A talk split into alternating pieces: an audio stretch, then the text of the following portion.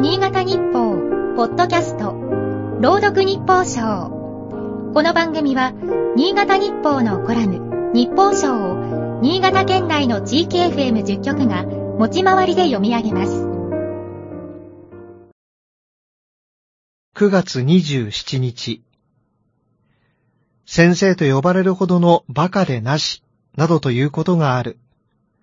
ここで言う先生とは、学校の教諭というよりも、先生とおだてられて得意げになっている人を指すのだろう。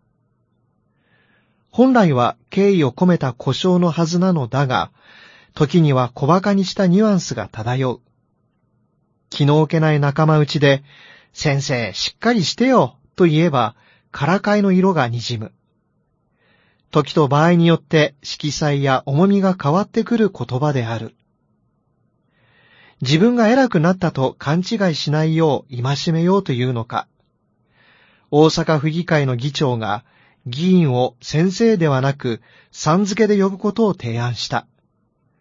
国会議員を代表例として政界には議員を先生と呼ぶ慣習が広く存在している。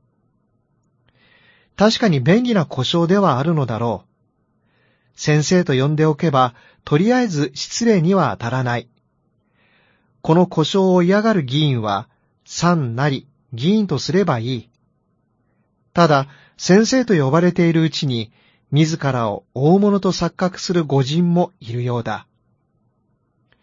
先生はもともと読んで字のごとく先に生まれた人を意味した。それが先達や知識、技能に優れた人を指すようになったらしい。今や先日のように意味合いはさらに広がり、故障と実態との落差が大きいことが往々にしてある。呼ぶ側がおのずと敬意を払いたくなるような人が先生と呼ばれるのは自然なことだ。問われるのは当の人物がその故障にふさわしいかどうか。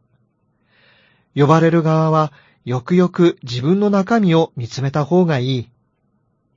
自らに向けられた故障に嘲笑やからかいの色はないだろうか。今日の日報賞は、つばめ三条 FM の高井忠之が朗読いたしました。